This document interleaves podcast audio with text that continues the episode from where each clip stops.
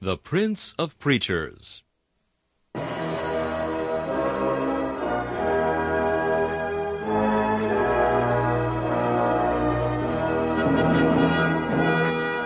Charles Haddon Spurgeon has been called England's greatest contribution to the spread of the gospel in the 19th century.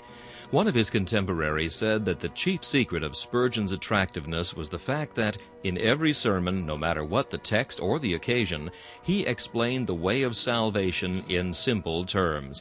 Spurgeon's messages remain one of the great treasure houses of Christian literature, still bringing the light of the gospel and the comfort of the scriptures to hungry souls long after the preacher has passed into glory. This is Charles Kelsch inviting you to listen to a message from the Prince of Preachers.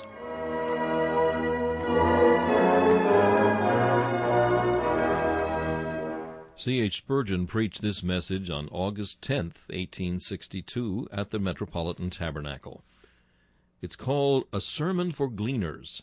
The text is found in the book of Ruth, chapter 2, verses 15 and 16. Boaz commanded his young men, saying, Let her glean even among the sheaves, and reproach her not. And let fall also some of the handfuls of purpose for her, and leave them, that she may glean them and rebuke her not. All the world depends upon the labor of the field, and the king himself is served of the plough and of the sickle. The dwellers in the country, who watch the springing up of the blade through all its perils, who mark the ear as it bursts from its sheath, and who anxiously observe it till it hangs downward through ripeness and becomes yellow in the sun, these, being brought constantly into contact with clods and crops, are not able to forget their entire dependence upon the staff of life. One can hardly live where the operations of farming are carried on without often looking up to the God of Providence in anxious prayer, and later lifting up the heart in grateful praise. But the most of us are condemned to live in this huge wilderness of bricks, where scarcely a green thing salutes our eyes. If we try to rear a plant, it is but a sickly thing, neither tempting for beauty nor fragrant with perfume. In the absence of the bright-eyed flowers, it is small wonder if we grow a little blind towards our Mother Earth.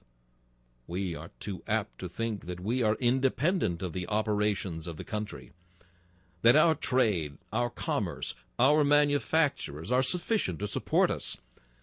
We forget all the while that in vain is yonder forest of masts, unless the earth shall yield her fruit. In vain the emporium, the exchange, and the place of merchandise, unless the land is ploughed and harrowed, and at last yields to the farmer his reward. I would that I could recall to your memories, O ye dwellers in the city, how much you depend upon the Lord God of the earth for your daily bread. Does your food fall like manna from the skies? Do you create it at the forge, or fashion it in the loom, or on the wheel? Comes it not of the earth? And is it not the Lord who gives to the fertile womb of the earth the power to yield its harvests? Comes not the dew from heaven, and the sunshine from above? And do not these bring to us our bread, as well as to those who abide in the midst of the fields? Let us not forget this time of the harvest, nor be unthankful for the bounty of the wheat. Let us not forget to plead with God that He would be pleased to give us suitable weather for the ingathering of the precious grain. And when it shall be ingathered, let us not sullenly keep silence, but with the toiling workers who, well pleased, behold the waving yellow crop, let us lift up the shout of Harvest home! And thank the God who covers the valleys with corn and crowns the year with his goodness. I would order my speech this morning so as to act in your ears as the harvest bell in our Midland counties. I have there noticed a bell ringing early in the morning, and again towards the evening, which, I am told, is intended to tell the people the hour when they may go into the fields to glean, and when they must leave the field and go back to their homes. My sermon shall be as simple as the ringing of a bell. if it suffices to remind you of the sheaves and of the harvest, if it shall but make you thank our God, who gives us the fruit of the earth, I shall be well content. Tell me not that this is not a proper theme for the Sunday. I know you know not what you say. Did not the disciples of Jesus walk through the cornfields on the Sunday? And did not the Master make the fields themselves the subject of his sermons? I fear not his disapprobation when I say, On this hallowed day, Lift up now your eyes, and behold the fields which are ripe already unto the harvest. Do you think that the outward creation is sinful, and that God would be worshipped on Sundays with closed eyes and vacant faces, which must not look on flowers and fields? There is no impurity in green grass, or flowers, or sailing clouds, or rippling waves, or ripening corn. To the believing ear, the footsteps of the bountiful Father are everywhere audible, and the revolving seasons do but reveal the varied attributes of God. We may gather from every rustling ear a song, and listen in every harvest field to a sermon which angels might stoop to hear. It is no unhallowed theme. Come with me to the harvest field. May the Master come with us, and let us talk awhile of other things than harvests, though the harvest shall be the metaphor on which we will fashion our speech. A word or two about gleaning. Under the Jewish dispensation, gleaning was one of the rights of the people. The farmer was forbidden to reap the corners of the field, and if he should have left a sheaf by oversight in the field, he must not go back for it. It was to be left for the widow and the fatherless and the poor that dwelt in the land. No, the rights of gleaning went further than wheat and barley. The olive tree was to be beaten but once, and they were to leave the gleanings to the poor. So with the vintage. When they gathered the grapes, they were not utterly to clean the branches of the vines, but leave sufficient to give a taste of the delicious fruit to the poorest of the land. I would not have our Christian farmers less liberal under the gospel dispensation than the farmers were under the Mosaic law. As Boaz in his generosity gave to Ruth more than she could legally claim, so let no possessor of the soil be questioning about the legal rights of the poor to gleaning. Let him open his gates sooner than the Jewish farmer would have done, and let him sometimes bid his men leave handfuls on purpose for the poor.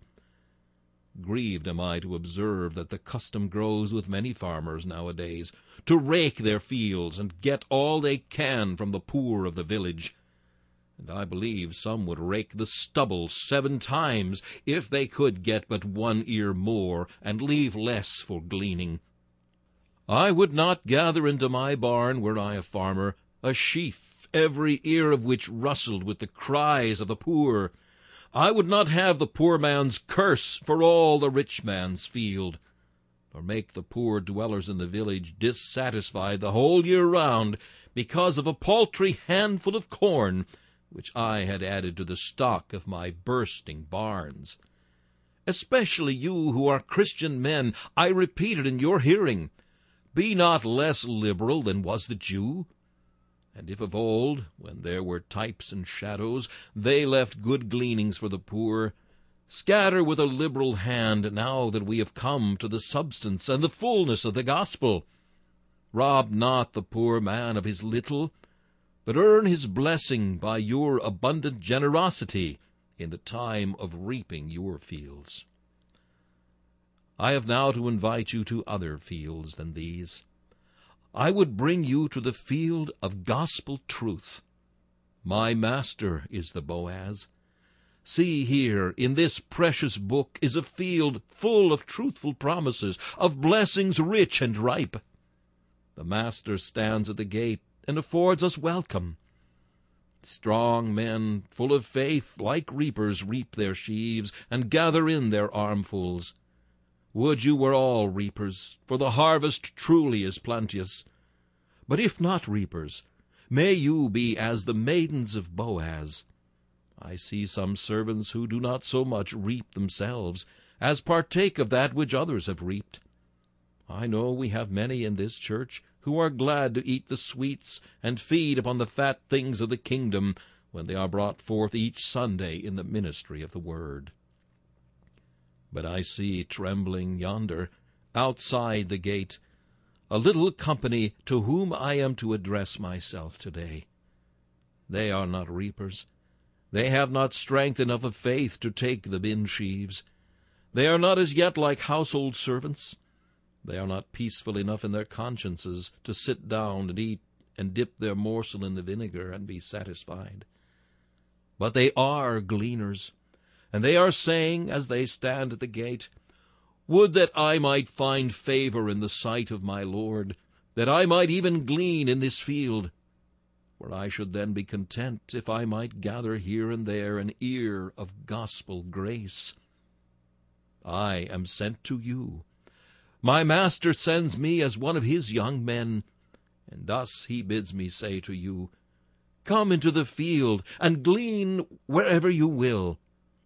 And if in the gleaning you should grow strong and become reapers, reap and carry home the sheaves for yourselves. First, then, like Boaz, I shall ask the question, Who is this damsel? in order that I may find out who these gleaners are, who are invited into the fields of Christ, that they may glean the handfuls that are let fall on purpose for them. Who is this damsel? The first answer is, She is a Moabitess and a stranger. Ah, I know you, poor timid heart. You say, I am sprung of an evil stock, an heir of wrath even as others. My nature is depraved and vile.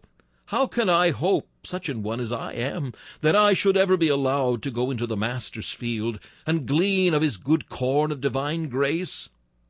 Oh, sir, if you knew how I feel of my lost and helpless state, could you but perceive how base I am in my own eyes, because I have been so long a stranger to God and an alien from the commonwealth of Israel, I think you would not invite me to glean in the field at all. Verily, my sister, you are the very person to whom I am sent. For it was a Moabite damsel upon whom Boaz set his heart, and it was to her that he sent his message, Abide you fast by my maidens, go not in any other field. But I ask again, who this damsel is? And she answers, I am not only by nature a stranger, but I must confess that I am now in my condition miserable and poor. I cannot buy Christ's grace. I can do nothing to win his love. Once I thought I had some good works, but now I have none. Once I relied upon ceremonies, but I have given them up, for I find no comfort in them. I am utterly poor, so poor that I despair of ever in the future being richer than I am now. I am helpless. I am hopeless. I am nothing. Yes, I am less than nothing. Alas, I am such a miserable beggar that I am not worthy of the least of all his mercies. Do you say this? Right glad am I then to hear you use such language, for unto you again am I sent and unto you am I bid to give the gracious invitation, Come into the field, and glean even among the sheaves. Now the gleaner whom I describe is not only in her own experience an alien and a stranger, and in her own present condition naked and poor and miserable, but she has, despite all this, a decision for the Lord God of Israel. I think I hear her say, If I perish, I will perish looking to the cross of Christ. I have nothing of my own to bring, but I come just as I am. The Lord knows I have no other dependence but upon the blood and the finished righteousness of Jesus Christ. I forswear the gods of Moab in whom I once trusted. The world is now nothing to me. The pomp and vanities thereof have lost all their glory. As to myself, I abhor myself in dust and ashes. I would be Christ's, and if he will not have me, if I may not glean in his fields, I will never go elsewhere. If I perish, I will pray, and perish only there. It is marvelous the tenacity with which some of these timid souls will hold to Christ. Just as a man, the more fearful he is of sinking, clutches the plank with a more terrible earnestness, so have I seen some of these fearful souls lay hold on Jesus with a grip which neither death nor hell could unloose. Were the times of burning to come back again, many a wavering soul that can scarcely say, I know that my Redeemer lives, would go singing to the stake. Many of those who are bold in words would prove cowardly in acts, and withdraw from Christ when it came to burning for him. Well, it is to you that I am sent, poor timid gleaner. Come in, come into the field, and we will see if we cannot let fall some handfuls on purpose for you. Our description, however, is far from being complete. This gleaner is one who is exceedingly humble and self-emptied. Just observe what she says when Boaz takes notice of her. Who am I that I should find grace in thy sight, seeing that I am a stranger? Ah, and the woman to whom I would speak this morning has such a low estimate of herself that when she gets a grain of hope she thinks, ah, it is too good for me. When sometimes you have hope that Christ has loved you and given himself for you, a sight of your unworthiness comes in, and you say, No, this can hardly be, that such an one so mean and so despicable as I should ever be regarded by the lovely eyes of Christ my Lord. I know you think yourself not to be pure, or fair, or lovely. And when you read such a passage as that, where Christ says of his spouse, Thou art all fair, my love, there is no spot in thee.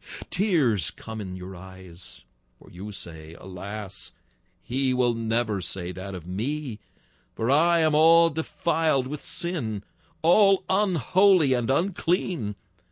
Should he search the world through, he would not find a more worthless one than I. And should he turn the heap over again and again, he could not find one that less deserved to be the object of his pity than I, poor unworthy I. Yes, but you are just the person to whom I am sent. Your Lord Jesus has heard of you, and he loves such as you are. For when you are little in your own eyes, then you are great in his. When you talk thus bashfully of yourself, then he loves to hear your words, for they are words of truth. In very deed, you are what you say you are, nothing but loathsomeness and corruption and depravity. And yet he who has loved you, notwithstanding all this, will never leave you till your corruption has been removed, till your loathsomeness has been washed away, till for deformity you have matchless beauty, and for unholiness his perfect righteousness. I say to you, even to you are we sent today. Once again, these gleaners have a very high opinion of those who are true Christians. You notice Ruth says, I am not like unto one of the handmaidens. No, and my poor gleaner yonder, she thinks the saints of God are such a blessed people. She is not like one of them when she gets into her sin experience. She says, If I were a child of God, I should never be like this. Knowing her vileness and her imperfections, she cries, Ah, if I were one of Christ's chosen, I should be much holier than I am. Though I love his saints, I cannot dare to hope that I shall never be numbered with them. My goodness can never reach so high as to be joined with them in visible fellowship. Ah, I know some of you feel that if you ever did get to heaven, you would creep through some cranny in the door and hide yourselves in some mouse hole far away, where none could see you. And today, though in truth you are the best of the saints, you think yourselves the vilest of the vile. For many there are that are very rich in divine grace, who think themselves miserably poor. On the other hand, many who say, I am rich and increased in goods, and have need of nothing, are naked and poor and miserable. Poor Moabitess, long an alien, having gone far into sin, and now decided for Christ, with a sort of despairing hope that maybe he will look upon you. Today, even today, he speaks to you. Open your ears and hear him. Forget your kindred and your father's house, for he greatly desires you. And he would have you even now come to him and be espoused unto him forever. I need not prolong our description of the gleaners to whom I speak. The Holy Spirit, I hope, will find some of you out, and may he press home the truth of God to your hearts. Having beckoned to the gleaner, I shall now, like Boaz, address the reapers. The ministers are the reapers, and thus speaks Boaz to them Let her glean even among the sheaves, and reproach her not. Let fall some of the handfuls on purpose for her, and leave them, that she may glean them, and rebuke her not. The first command Christ gives to his ministers is, rebuke her not. Ah, I fear, my brethren in the ministry, that we have often rebuked where we ought to have comforted, and perhaps our unwise speeches, when we did not mean to do it, have been very hard blows to the afflicted in Zion. It is an ill thing for the strong cattle to push with horn and shoulder. We are very apt, unless we have much trial and trouble ourselves, to lose the lady's hand, which is so necessary for a physician of souls. We keep the lion's heart, but oh, the tender hand, the downy fingers! We are not so ready to keep these in dealing with sore consciences. I know some preachers who never went to Martin Luther's school. They may have prayer and meditation, but they have never been schooled by temptation. And if we are not much tempted ourselves, if we are not emptied from vessel to vessel ourselves, we are in very great danger when we are dealing with these truths, lest we are hard with them and rebuke and reproach them, when instead we should hear the Master say, Comfort ye, comfort ye, my people, speak ye comfortably unto Jerusalem. Now I take it that we do very much reproach these tender ones when we set up standards in our ministry to which we tell them they must come or else perish. Some do it in experience. I have heard old divines, and like Elihu, I have been ready to rebuke my seniors when they have taught their experience in all its length and breadth as necessary for all the people of God. The experience of the advanced saint must never be set up as a standard for the young beginner. There are mountains for us to climb when our bones are firm, but these mountains are not for babes. There are depths into which we are to dive when we have learned the art of plunging into them. But these are not for little children who must be dandled on the knee and fondled at the breast. When we describe some dark passage in our lives, and say to the young convert, You must have felt all this, or you are not a child of God. We are reproaching when we ought to have comforted, and rebuking where we ought to have consoled. So have I seen a standard of grace set up. Some Christians are eminent in their graces. Their faith is valorous. Their courage defies all danger. Their hope is bright and sparkling like a diamond. But if in our preaching we tell young converts that their graces must be equal in luster to the fathers in the church, what do we do but rebuke Ruth when we ought to have let fall handfuls of corn for her to gather? And so, too, with regard to doctrinal knowledge, I have known some Christians well schooled in these matters, and deeply read in theology, who, when they meet with one who knows no more than this, that he is a sinner and that Christ came to save sinners, will ask hard, wrinkled questions which are more fit for an assembly of divines than for a babe in Christ. And because indeed the little child cannot untie a Gordian knot, because the babe cannot crack the hard shells of these theological nuts, they send him away and say, The root of the matter is not in you. You have not passed from death unto life. Oh, let us not do this, dear brother reapers. Let us sooner cut ourselves with our own sickle than cut Ruth with it. Let us rather be patient and very tender, and receive the weak in the faith as Christ received them.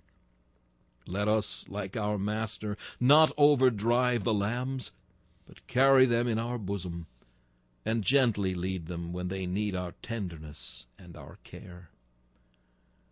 There is also another way in which some rebuke these gleaners, who should rather be invited and comforted. That is, by denying their faith when it is mixed with unbelief. It is marvelous. It is miraculous that a spark of faith can live in the midst of an ocean of unbelief. You will find men who, at times, fear that they believe nothing. In their own apprehension, they are so beclouded and bemisted that they have lost their way and do not know where they are. And yet they are true believers for all that. Some of us have passed through crises of our being in which, if we had been asked our very name, we could hardly have told it, for we were so utterly distressed, so lost and cast away by reason of overwhelming blasphemies or incessant temptations, that we could scarce tell our right hand from our left. And were we therefore without faith? No, there was a little faith still. There was an undying principle still within us when death had made us wretched men. So we must not talk to these young beginners as though the uprising of their corruption disproved the indwelling of the Holy Spirit. We must succor them. We may tell them of the dragons we have fought and the giants we have slain, but we must use discretion even in this and when they are in the slough of despond, we must not leave them to sink there up to their very necks, but go lend them our hand to pull them out. For they may be in the right road, even in the slough, and they may still have their faces to Zion, though these faces be smeared with mire and filth of that dreadful bog. Let us never rebuke or reproach these timid ones, but help and sustain them. But further, Boaz gave another exhortation to the reapers. Let fall handfuls on purpose for her. In our ministry, there should always be a corner cupboard for the tried and timid saints. I think there should never be a sermon without a Benjamin's mess for the children.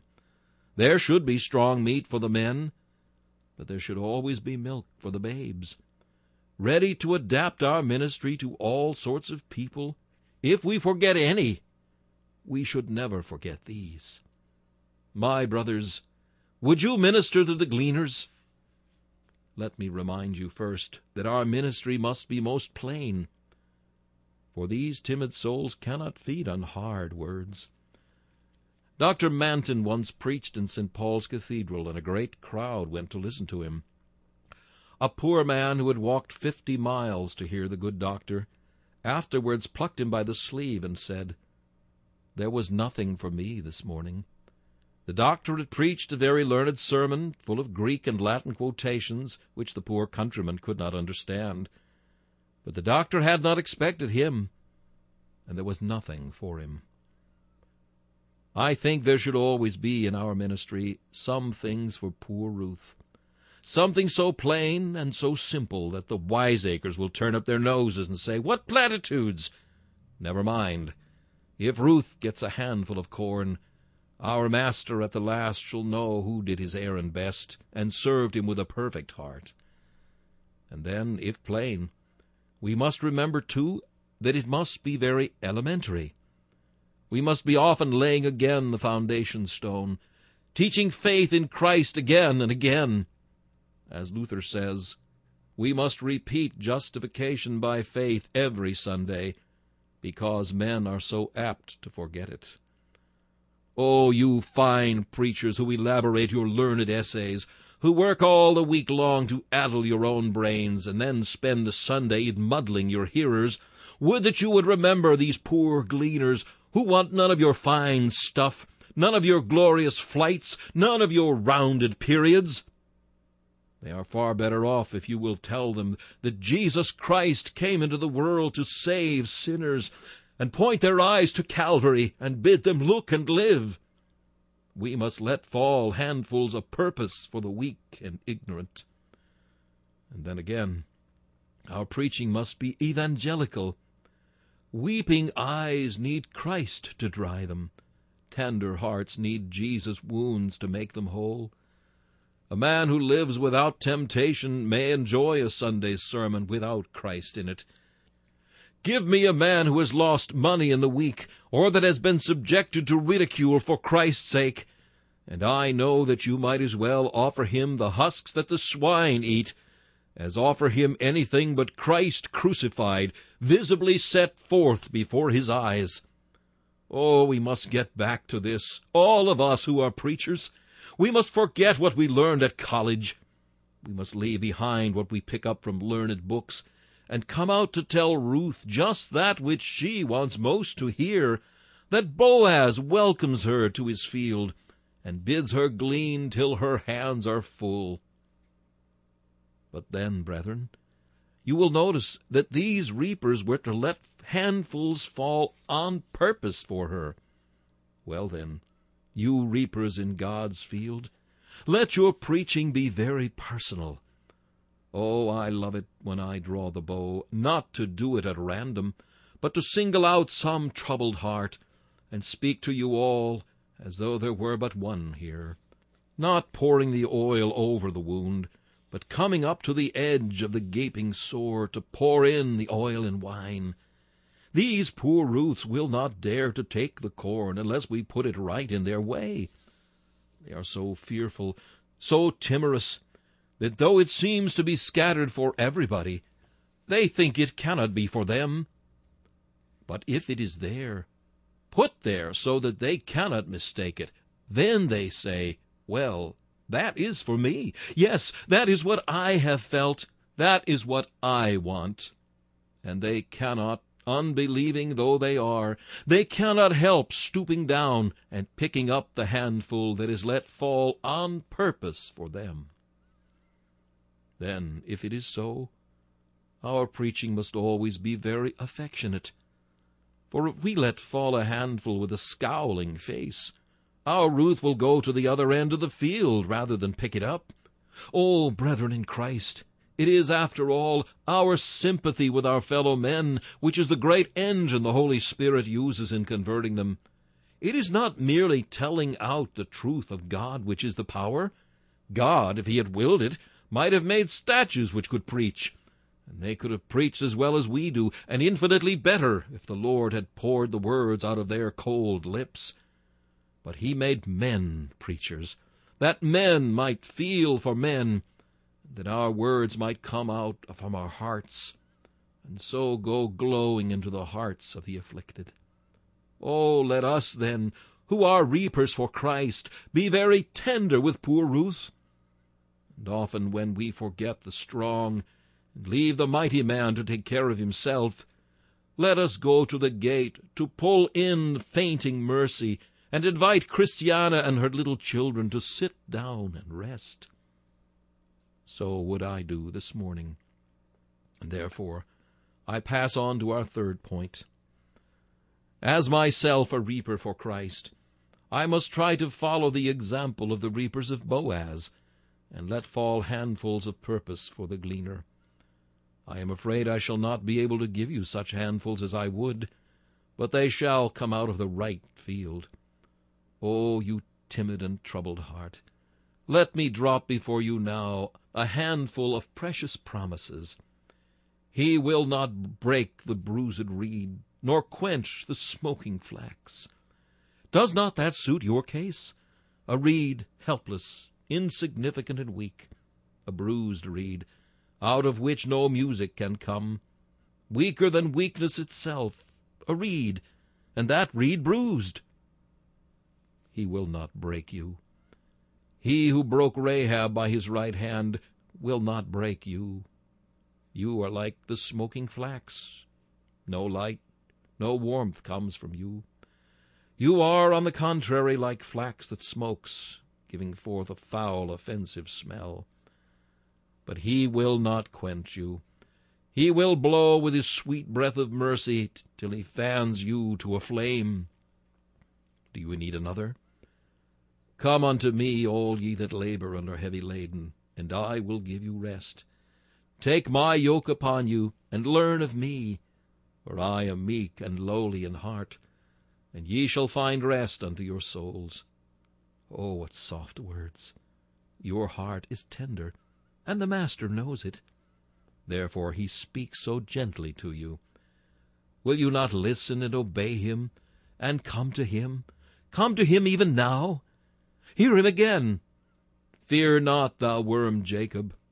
I will help thee, says the Lord, and thy Redeemer, the Holy One of Israel. Or would you hear Jesus Christ speak to you again? Let not your heart be troubled. Ye believe in God, believe also in me. Or again, He is able to save unto the uttermost them that come unto God by him. Do you not remember ten thousand such passages as these? When you pass through the rivers, I will be with you, and the floods shall not overflow you. When you go through the fires, you shall not be burned, neither shall the flame kindle upon you. Or this, Can a woman forget her sucking child, that she should not have compassion on the son of her womb? Yea, she may forget, yet will I not forget you. Or this, I have blotted out your sins like a cloud, and like a thick cloud your transgressions. Or this, Though your sins are as scarlet, they shall be as wool.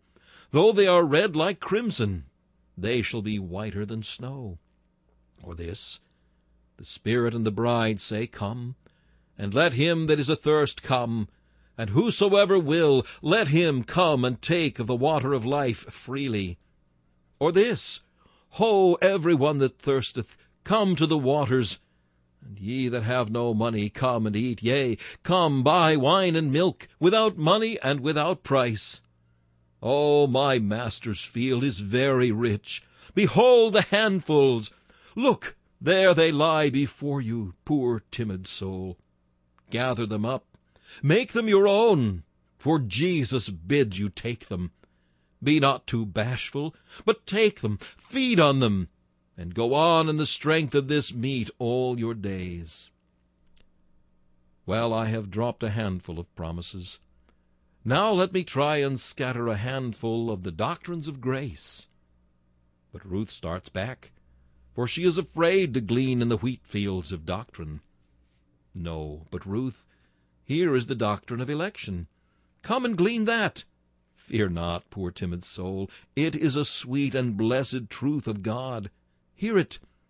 God has chosen the weak things of this world, and the things that are not hath God chosen, to bring to naught the things that are. I thank thee, O Father, heaven and earth, that thou hast hid these things from the wise and prudent, and hast revealed them unto babes.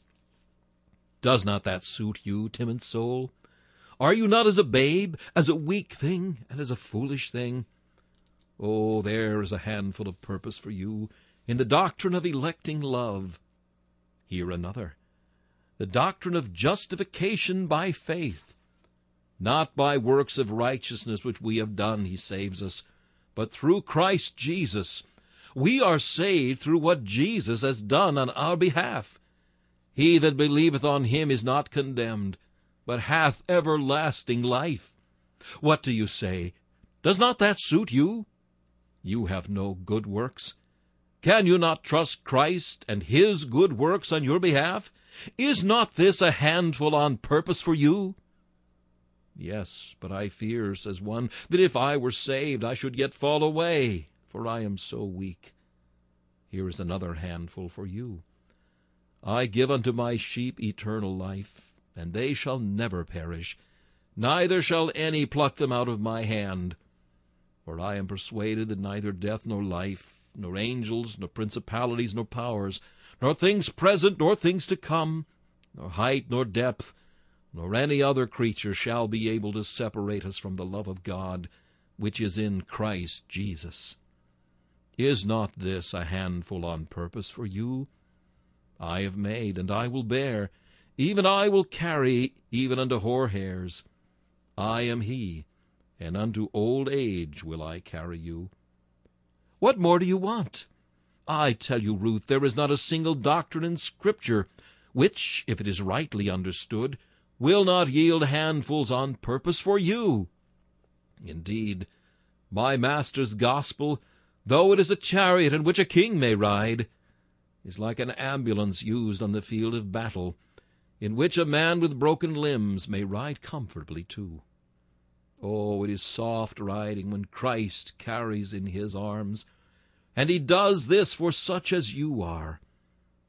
Broken in pieces all asunder, with your thoughts like a case of knives cutting your soul and conscience through and through, Christ has made his gospel to suit you. The other day, when one of our brothers was sick of consumption, we sent him a water bed to rest on, and the comfort it gave him was delightful indeed. But oh, Jesus Christ's bosom is something softer than that. Though you are ever so weak, though you are like a sere leaf driven in the wind and broken of the tempest, yet you shall find perfect peace and quiet in the gospel of our Lord Jesus Christ, for it is a gospel on purpose for you. Once more, we have some handfuls to drop that we have gathered in another field. We have been to Promise Field and to Doctrine Field. Now let us go to the field of experience. Do you not know, Ruth, that your experience is no exception to the rule? There are thousands such as you are. And I, too, who speak to you this morning, that you may know the truth of this matter, I tell you that once upon a time I stood like yourself, shivering at the gate, and I said in my soul, His mercy is clean gone forever. He will be mindful of his covenant no more. For years I cried for mercy, but did not find it. I wrote my name among the damned, and said I must perish, for God had shut up the heart of his compassion. But he has never despised the cry of his prisoner. I looked unto him, and was lightened, and I'm not ashamed to confess that there is light nowhere but in him. Oh, you say, then your experience is something like mine. Just so it is. And so there is a handful of purpose for you. I know the devil tells you you are lost in a road where Christ's mercy never travels, but it is a mistake. You are in the midst of the King's highway. I know Satan tells you that you have come to the ends of the earth, but my Lord puts it, Look unto me, and be ye saved, all the ends of the earth. Oh, but you think you are the last man. Ah, but Christ loves to take the last and make them first, while the first he often leaves to be last. Yes, but you have written bitter things against yourself. Never mind what you have written. What a mercy it is that Christ did not write them, and that, on the contrary, he has written sweet things of you. And he has said, Return unto me, saith the Lord, for I am reconciled unto you. Soul, my master, would that he were here to speak for himself, for my poor words are so feeble compared with his. My master woos you this morning. Instead of offering you a gleaning, he offers you himself. You came to be a gleaner. He would make you his spouse. See, Boaz comes to you. Will you have him? The ring is in his hand. Come, stretch out the finger of your little faith, and let the deed be done. Say, unworthy though I am, I hope, my Lord, I am yours. No other would I have to serve, to love, to trust. Jesus, just as I am, take me and make me what you would have me to be. It is done.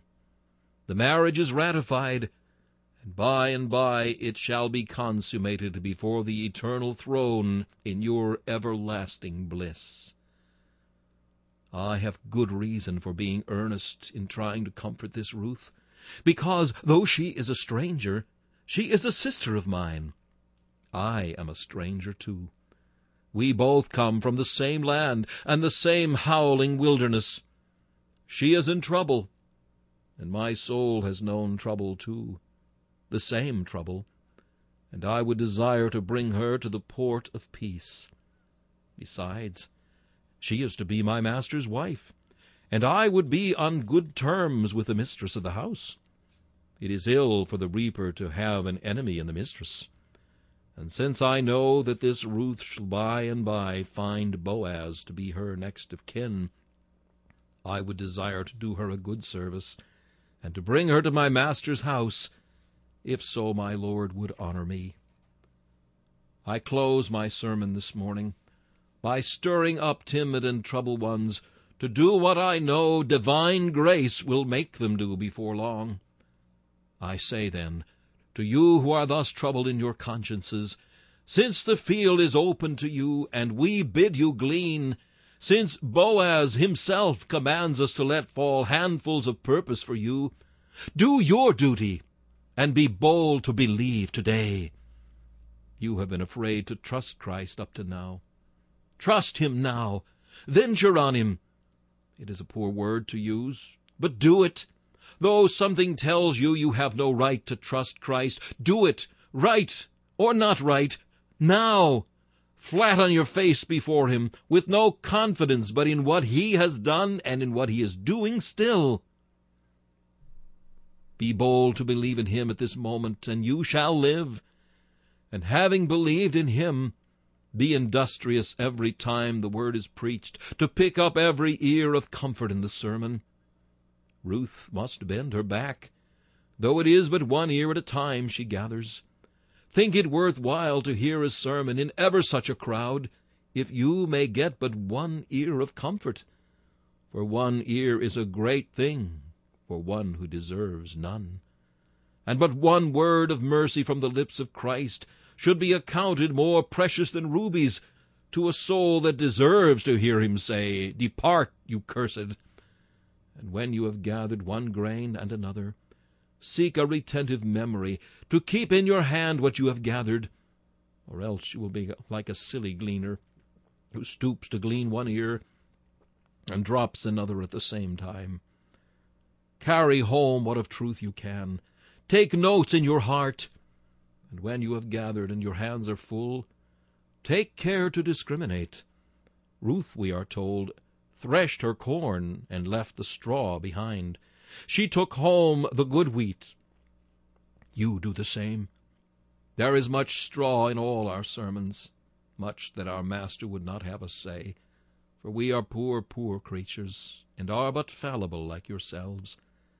But leave the straw behind, and take home the good wheat, and do us this service. Do not take home the straw and leave the wheat, as some do. There are many foolish gleaners who, if there is one word of ours awry, will tell it to our discredit, but our Master's words they will forget. And lastly, while you are on your knees in prayer, beating out the sermon in meditation, turn your eye to my Master. Go to him and say, Lord, I am content to glean, though I get but one ear of mercy. But oh, that I had you! Oh, that you would give me yourself! I have no beauty. But oh, you do not love us for our beauty, but for your beauty which you cast on us. Lord, look on me.